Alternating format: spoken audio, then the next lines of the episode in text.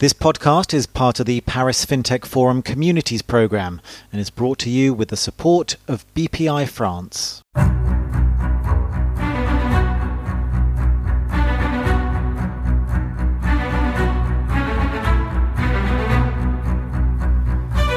You're listening to the FinTech Podcast, the show that goes deep into the stories, the successes, and failures that went into creating some of the world's most fantastic fintechs.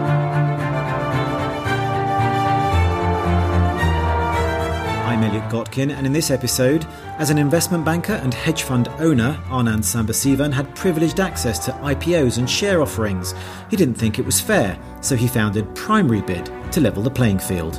Imagine a world where you have, you know, your biggest department stores like Harrods and Selfridges or Saks or whoever, and have all their merchandise on sale down 95% through the year. The only catch is you have to be worth a billion dollars or more to, to avail of that sale price. You know, ordinary mortals like us, we have to wait in line, uh, wait our turn, buy full price, and not even from the, the, department store. We're buying full price from a billionaire that bought it one second ago at a 95% discount. Imagine we lived in that world. I can guarantee you it wouldn't last very long and it would quite quickly equalize uh, because there'd be riots on the streets. Anand Sambasivan, co founder and CEO of Primary Bid, thanks so much for joining me on the FinTech podcast. Nice to be here. Um, so tell us about PrimaryBid. Uh, sure, Elliot. Look, uh, our mission at Primary Bid is to make capital markets more inclusive. Uh, and when I say capital markets, I mean everything in the in the public realm. So initial public offerings and uh, and offerings that happen within the public markets. Um, you know, it's it's funny. It's called an initial public offering, and that's so clear in its intent and purpose, yet uh, there is no public involved in the offering anymore. And, and uh, our job at Primary Bid is to make that happen. Right. Yeah. I remember, I think it was back in the 80s, you know, you used to be able to kind of request a prospectus and you'd fill out mm. the form and you'd apply and you'd, you know, be able mm. to take part in, in IPOs, but now it just seems to be for insiders. But um, so just uh, it's so it's not quite a crowdfunding platform for it's not for startups that are raising money just by the buy. It's for companies that are raising money as part of an IPO or secondary offerings and kind of, you know, allowing the ordinary investor to, to be a part of that. Yeah, exactly right. So we're completely focused on the public markets. So the birth of a public company happens during an IPO. Um, but then post that, companies, publicly listed companies, raise about a trillion dollars a year um, on on follow on secondary offerings, and virtually none of that um, is able to go to individual investors. They all go to institutions. And what's the revenue model? It's quite simple, really. We charge a fee uh, to the company um, on what we what we raise. And you, I mean, one of your most high profile partnerships is mm-hmm. with the London Stock Exchange. Mm-hmm. Um, how did you get through the door at the LSE? Because uh, presumably they must get a lot of uh, uh, offers and suggestions of, of partnerships and the like. So, so how did you manage to get through to the people that counted to get them on board as your, I guess, your first and main partner to to help Primary Bid get off the ground as well.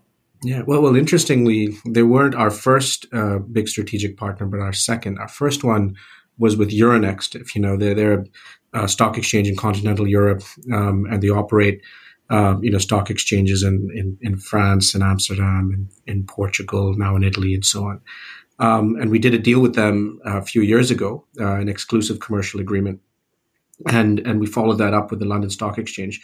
Our relationship with the exchange is extremely natural. You know, we as a company, we're building the infrastructure to allow retail participation in public markets, in, in capital markets, um, and the stock exchange has a real uh, desire to make the public markets um, more fair, more transparent, more inclusive um, and by our uh, technology and infrastructure getting um, implemented in their geographies, it very much achieves that goal. So we was a it was a very natural partnership. We're both trying to achieve very much the same goals.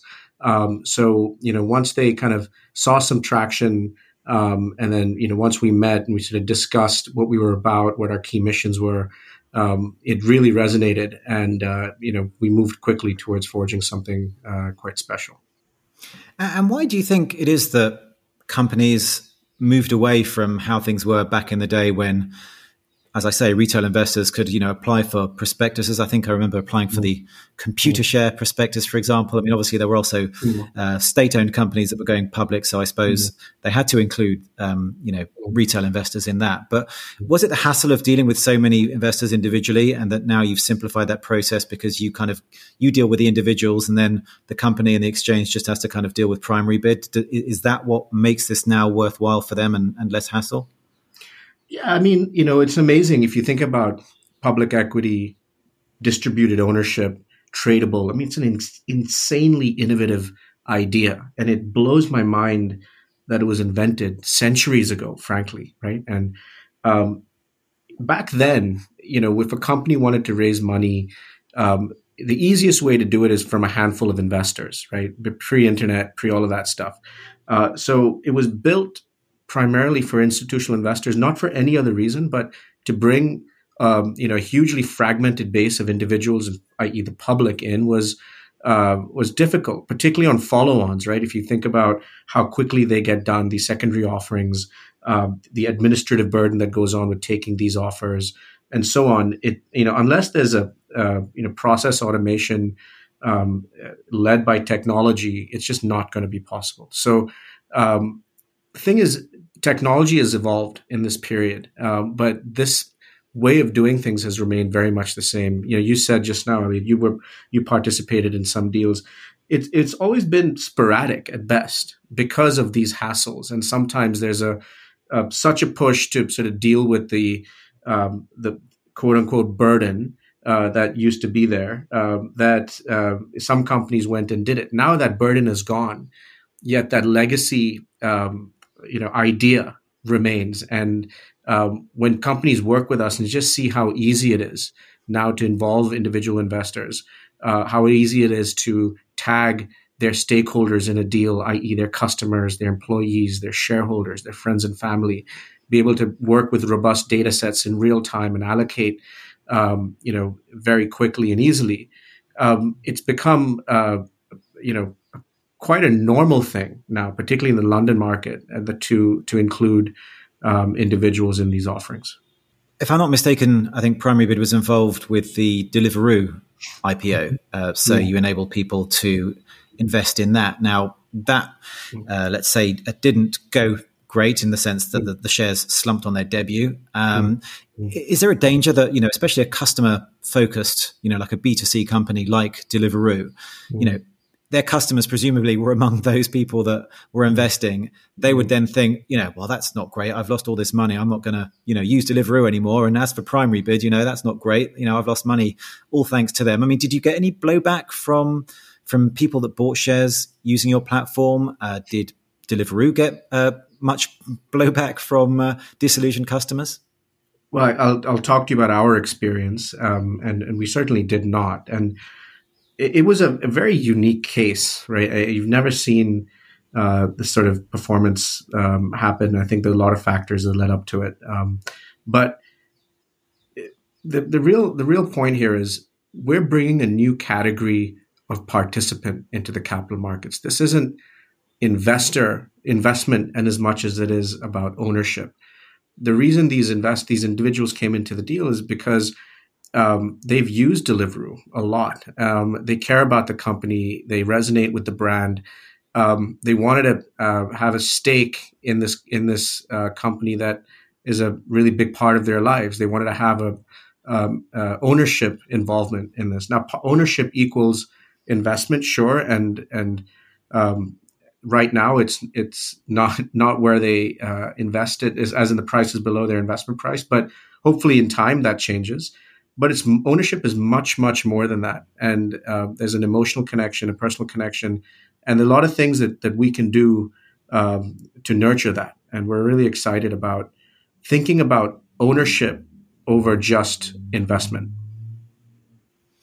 And when it comes to the london stock exchange this particular partnership is it that you give uh, access all of, all of the your customers on your platform can have access to all IPOs that are coming on the London Stock Exchange, or particular companies have to accept you as as one of the investors.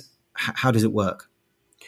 No, so the the company is always in control on on what it wants to do. where we come in is we before us, the company, if it wanted to involve the public, if it wanted to involve its customers, if it wanted to involve its shareholders, it couldn't. There was no way of doing it um, in a real way.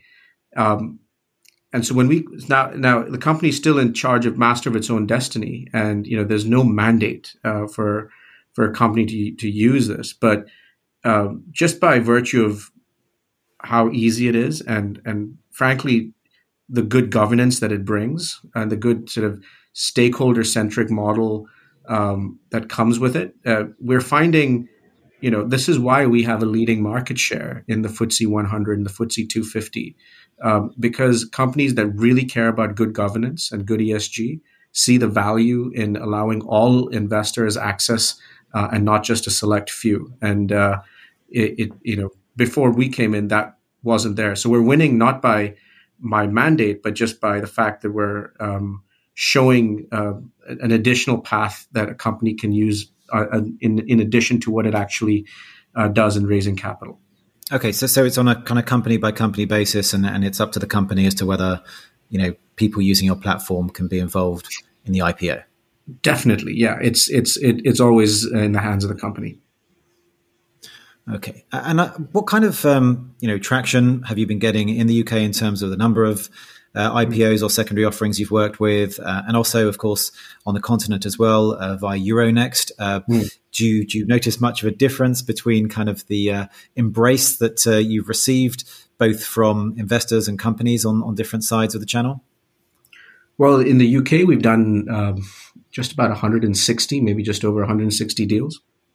It ranges from the biggest companies in the country listed on stock exchange, so FTSE 100 companies like Compass Group, Ocado, Taylor Wimpey, um, uh, down to big brand names like like Aston Martin, William Hill, uh, Hipgnosis Songs, and down to also uh, high growth AIM companies. Um, so we we work across the spectrum, and the buy-in is um, uh, there from whether you're a mega cap um, uh, or or a high growth smaller cap company.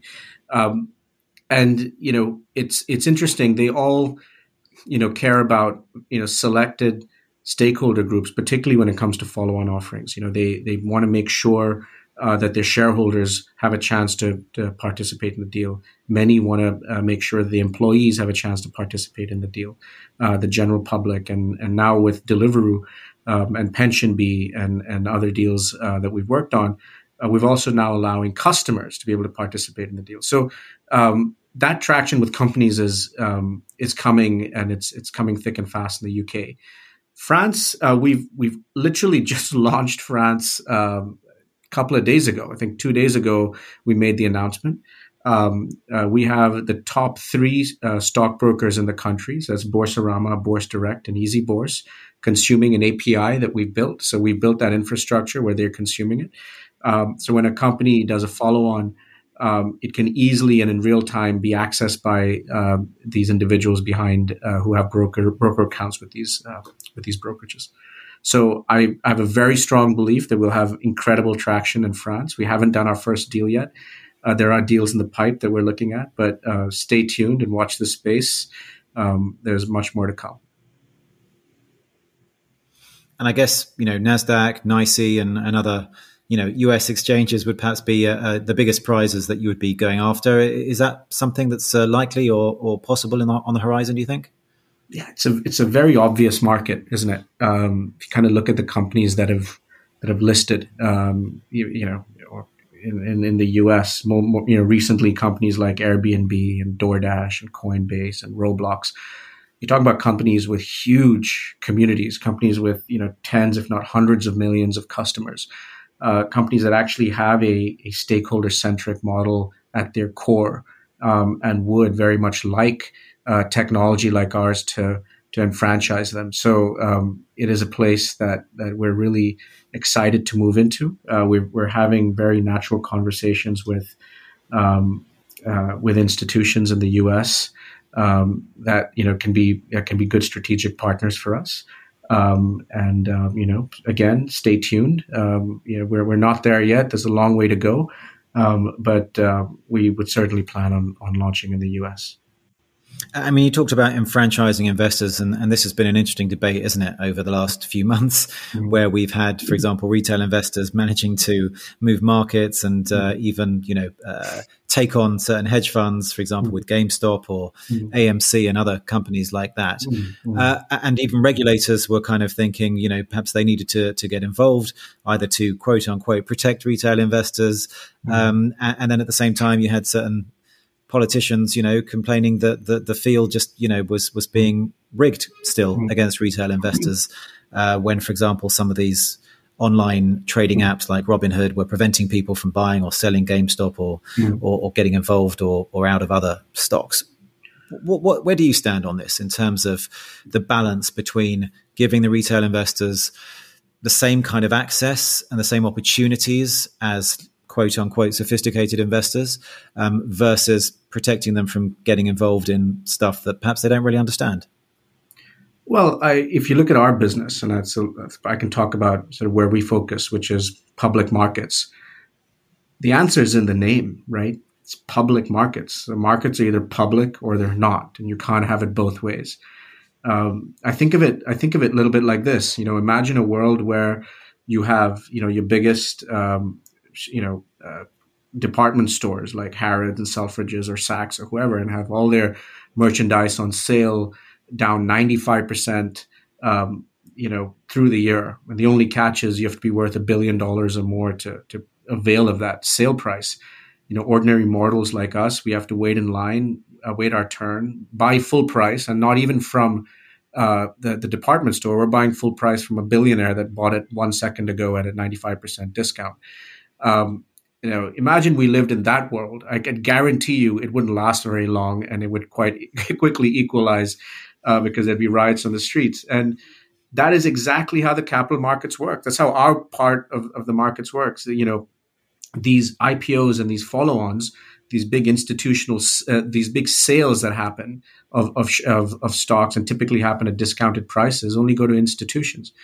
And you know, it, the crazy part is we're not talking about shoes and perfumes and shirts. We're talking about ownership in some of the largest, most generationally unique companies uh, in our time. Companies like Airbnb, companies like you know Coinbase, and, and so on. So um, it it just doesn't make sense in the world that we live in, public markets, to um, have two uh, classes of citizens with different types of access.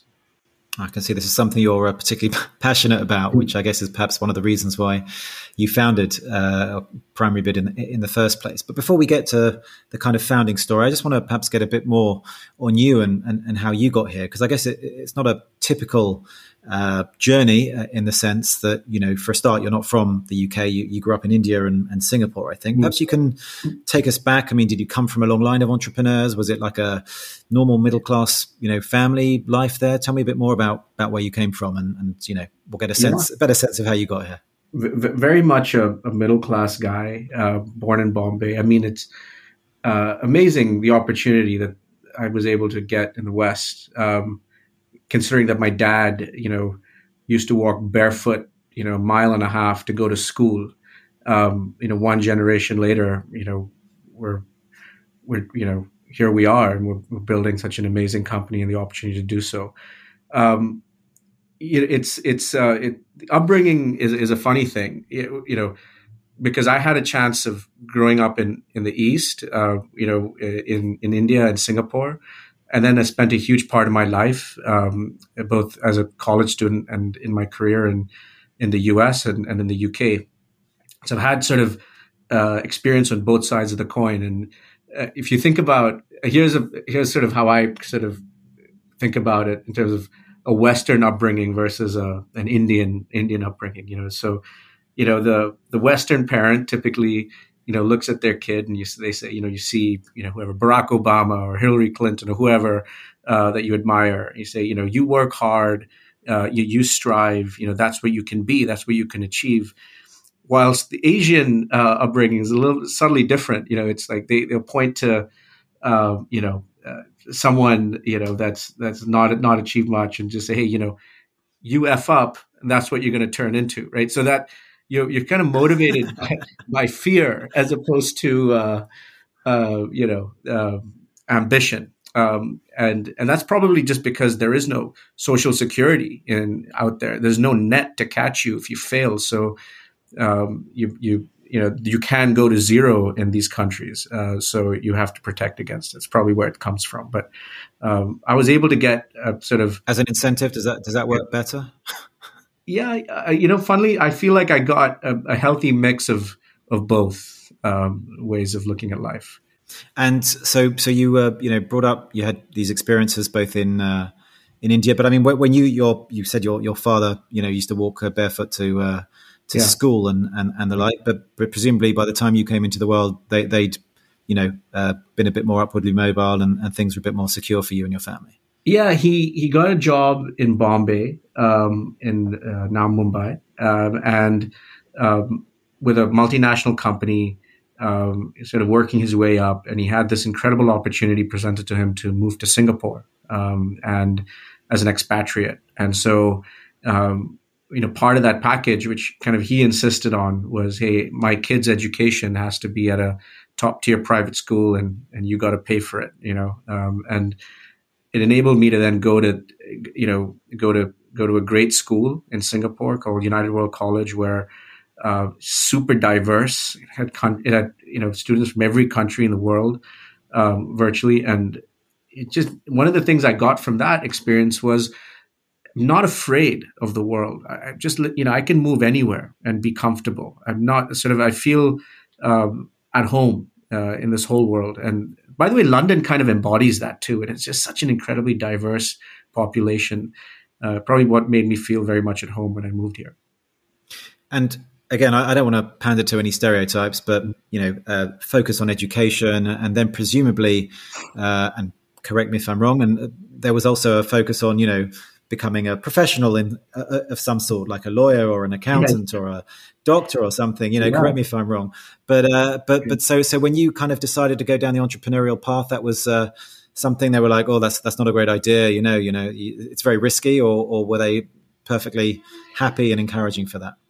no so so they've been yes there was very much a framework you know as a kid this is kind of the path and and i come out of that i'm very happy with that because i was forced to learn things then that i that i look that i'm using now and i'm, I'm interested in now like stuff like you know physics and maths you know which has so many dimensions to it now that i'm able to uh, you know thank god that that i i went through that that rigor as a kid but that was definitely forced upon me as a kid. And I, you know, went to college to be a doctor, uh, you know, as a good immigrant boy, and failed miserably. And, but it was okay. You know, I, I think by then I was in a good school. You know, parents had also kind of understood that you know kids need to fly. Um, I, the, you know, we had for telling a, a candid story of, of, of a pretty uh, jarring moment as a family in our lives when you know my mother passed away in a car accident and I think as a as a group, we just realized life is too short. You know, do what you love. You know, just sort of, and and the move.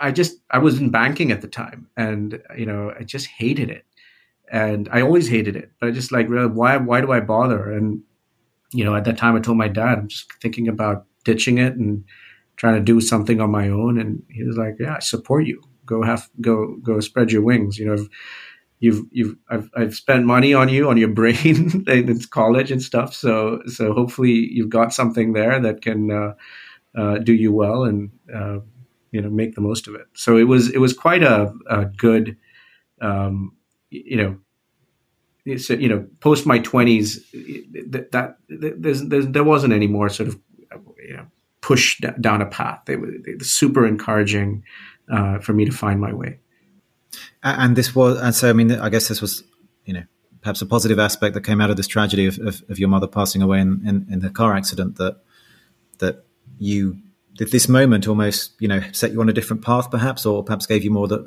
the freedom to pursue your dreams and and to to make every, you know, minute count in a way. Yeah, you know, it's kind of it's hard to to think that something like that would create a positive. I just don't like to think of it that way. Uh, sure. But but it's. Uh, yes, it, it, it freed it freed my mind. Um, you know, if I look at my life, I kind of everything that happened before that day is almost like I don't even think about it as much anymore. It's sort of you you definitely dramatically change as a person with a with a with a uh, experience like that, and um, uh, it, it's who knows what would have happened, right? I, I, maybe this was a path I would have sort of uh, been on anyway, um, but uh, you know, here we are today, and um, I'm really proud of what we've built at Primary Bid, and um, you know, I sort of don't think about everything that led it led me here, and all those all those those sad things that that might have contributed to it, but um, I am just sitting here as a as a very proud, uh, you know, uh, collaborator with my with my team uh, on what we're building. Okay. Well, look, uh, Anand, we're, we're going to come back to your uh, story or the rest of it in, in just a moment. I just want to remind our listeners that this podcast is part of the Paris FinTech Forum Communities Program for 2021. And in this special pandemic period, you can enjoy throughout the year top level live sessions with key industry players, exclusive on demand interviews such as this one, and use our innovative digital networking capabilities to meet your peers, develop your network, create new business opportunities, and continue to build together the future of the fin and tech industry. And you can find out more at www.parisfintechforum.com. Um, so Anand, so this was uh, kind of in your early twenties that you started kind of going down this. You, you, you jacked in the, the investment banking. No, no. So late twenties. I was in. I was a banker um, all the way till about 27, 28. I, I started my career um, with Bank of America in New York. I, you know, they gave me the opportunity to move to London for a year. Um, I did that. Uh, I actually went back to New York because I loved I loved that city. I had unfinished business there. Um, but then um, I, I quickly realized that you know my, my life had moved on, and I, I want to I actually want to set my roots in uh, in London. So I moved with uh, Credit Suisse uh, to to London, um, and it was in around 27 uh, when I left banking, and um, I took a year off, uh, grew my beard. Um, you know, haven't haven't shaved it off since, uh, and just kind of did nothing until I was ready, and then then here we are. And then you went straight into primary bid. It was while you were kind of, you know, having your year off. You uh, decided that was what you wanted to do. No, actually, I had a. This is my second rodeo. Uh, I started a a hedge fund, uh, which I ran for about eight years. Um, uh, that sort of invested that took took advantage of um, you know privileged access, right? Access to deals that the individuals uh, you know weren't able to get. And in that experience, I just sort of you know you realize that actually there's a bigger opportunity, there's a bigger goal here if if we want to take it on. I mean, it was audacious, right? It's just like, gosh, like let's. Uh, but you know, as we've talked about in the first half of your podcast, you know, you, you just you just throw caution to the wind sometimes. Certain experiences, you know, give you the courage to do that, and you um, so I, I, left it, and um, then we started Primary Bid to actually take on this uh, this huge new uh, challenge. So, so just to be clear, you by working with privileged access and high net worth individuals, uh, giving them access to you know great deals, uh, you realised that there was an opportunity mm-hmm. for those who weren't in the same privileged position, and that this could be you know a, a kind of crazy moonshot of a of a fintech that, uh, that that might just work. Yeah, exactly. It was, you know, it just it just felt like it, if it works, we have done something so incredibly good and and meaningful, right? In this uh, in the sort of sector that we're in, um, it would be a generationally unique opportunity to pull it off, right? And it it, it was hard. It was so hard. Um, but yeah, it was and, and, by the way, it came out not just from my time at the hedge fund, even in, in banking. Um, you know, when you do an IPO or follow on, you see who buys it, right? And you're saying, well, why can't the individuals that actually own some of this stock buy it? I mean, and, and I use that word a lot, ownership, right? It, it's it's incredible. So I, will digress a bit, but if you wanted to go buy a share in the stock market, you know, you would open up your brokerage account and you would buy that share, and that company would just be sitting passively, have nothing to do with that share that you've purchased. But companies have these moments in time, and it happens to the tune of a trillion dollars a year. But but you know where they go out and uh, raise money, um, and in doing so, effectively, what they're saying is, I want to bring in new ownership, additional ownership to this company, and I'm going to go actively seek out new owners of, of, of, this company. And that's what happens in an IPO, and that's what happens on a follow on fundraise. The company is going out actively seeking new ownership. And can you believe it? They can't actually go out to and, and get that and, and offer that ownership to their stakeholders. They can't go out and offer it to their employees, their shareholders, their uh, customers. You know, it's just not. They can only offer it to institutions, and um, it's something that just seems it's just fundamentally unfair. You know, no matter which side, uh, if you're on the buy side or sell side, it's it's quite quite visible. You've, you've talked about the US as being you know, kind of the uh, the, the next frontier and an obvious uh, target for you. But uh, you know, what's happening uh, in the coming months for PrimaryBid? Should we expect fundraising? Should we expect more deals, maybe in Asia, maybe in your old stomping ground of Singapore, mm-hmm. uh, where obviously uh, you know capital markets are quite developed? Uh, what, what's next for PrimaryBid? So one of the things that, that blocks us from from just expanding so quickly is regulation. Now, you know, the fin part of fintech is so important here. You know, we cannot have this idea of, of you know move fast, break things because because we operate in a regulated environment. Um, it is crucial to how we think about our business and so on. So when we launched in France, we actually went and got fully regulated in France by the AMF and the ACPR. That's a big deal, um, and it takes a while. You need to build a relationship with the regulator. You need to explain to them what you're doing and so on. So it's not as simple as, "Hey, I want to go to Singapore and I'm going to launch there." There's a huge body of work that we have to undertake to launch in a new country. Um, we're undergoing that body of work now in the US, which is uh, to get a, a broker dealer license. Um, and it's really important, uh, you know, because it enables you to do things uh, the right way, so to speak.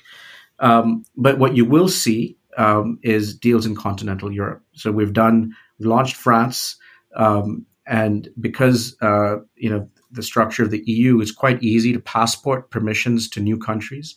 Uh, so uh, you'll you'll expect to see us doing deals all over Europe. Um, hopefully, um, uh, you know we'll, we'll we, we're you know doing something in the U.S. Um, in the medium term, um, and um, you know we're excited about you know, thinking about new products. You know, I, I you know when I heard um, the chancellor come out and say that they want to do the UK's first green gilt um, which is an incredible uh, idea and opportunity that we thought, well, why not allow that to be purchased by the individuals as well? You know, why would that have to be purely institutional? And uh, our infrastructure supports uh, gilt issuances uh, very well. So, um, you know, it's those kind of things that, that we think about when we think about expansion. In terms of uh, the company itself, Primary Bid? I mean, can you tell us a little bit about revenues, about growth, about fundraisings, about you know path to profitability and the like? Yeah, look, we can be a profitable company now if we wanted to be, um, it, but we would just be sort of limiting ourselves to uh, you know a certain geography and a certain product. So we're still very much um, in in expansion phase. Um, we're we're growing incredibly fast. Uh, for context uh, you've done, like I said, uh, 160 deals or so.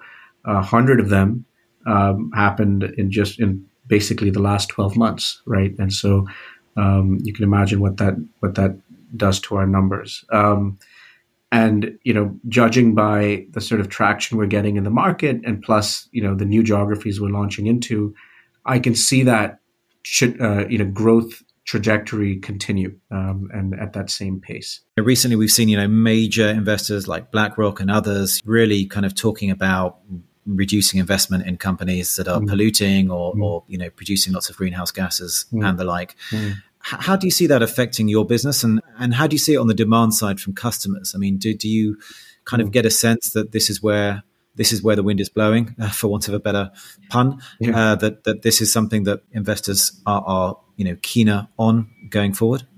Definitely, I mean it's a massive agenda item, right? It, um, I mean, look, we hit virtually every part of that um, ESG, uh, you know, um, term, right? So we're on everything we do is a, is a good governance, right? So it's that that, you get every company gets a very nice G tick on on what we do.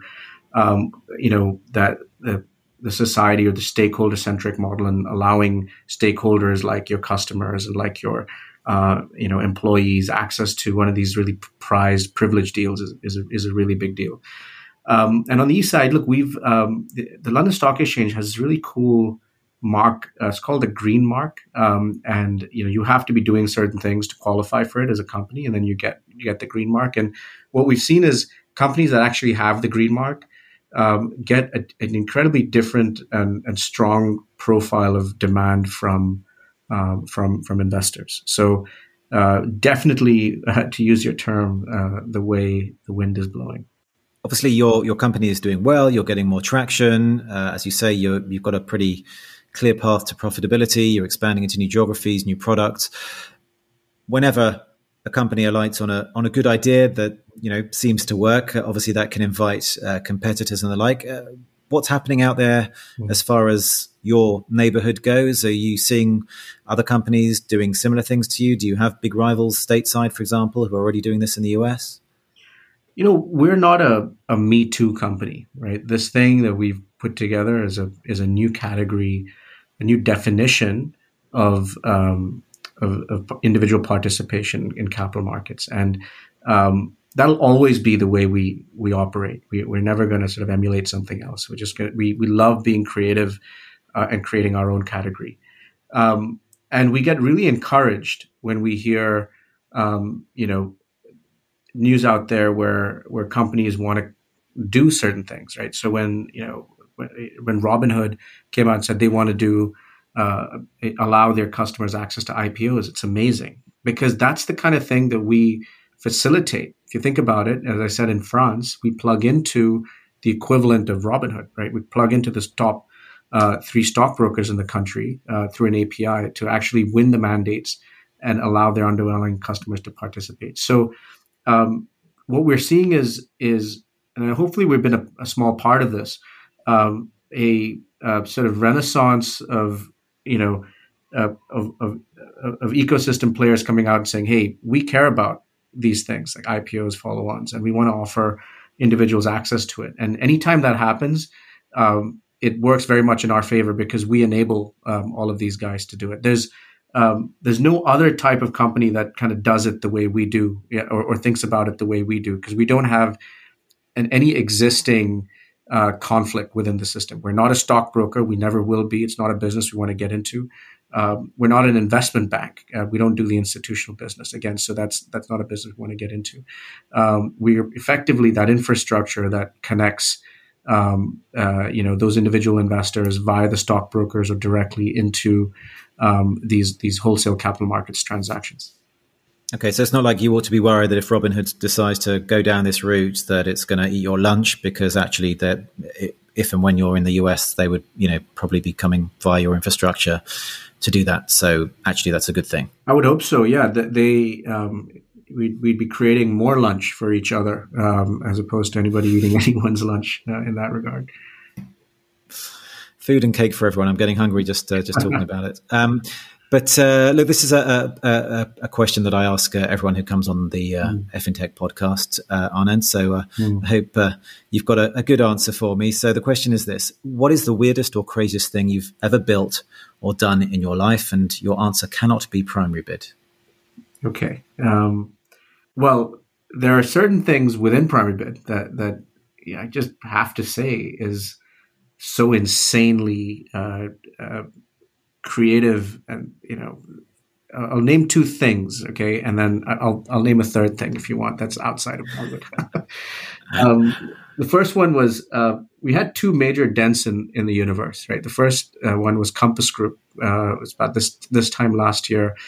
It was the first time in history and we're talking about hundreds of years of history that a, that a FTSE 100 company, so a major mega cap company, um, raised uh, capital from institutions and uh, individuals at the same time on an accelerated uh, book build. Never happened before. It was it was totally groundbreaking.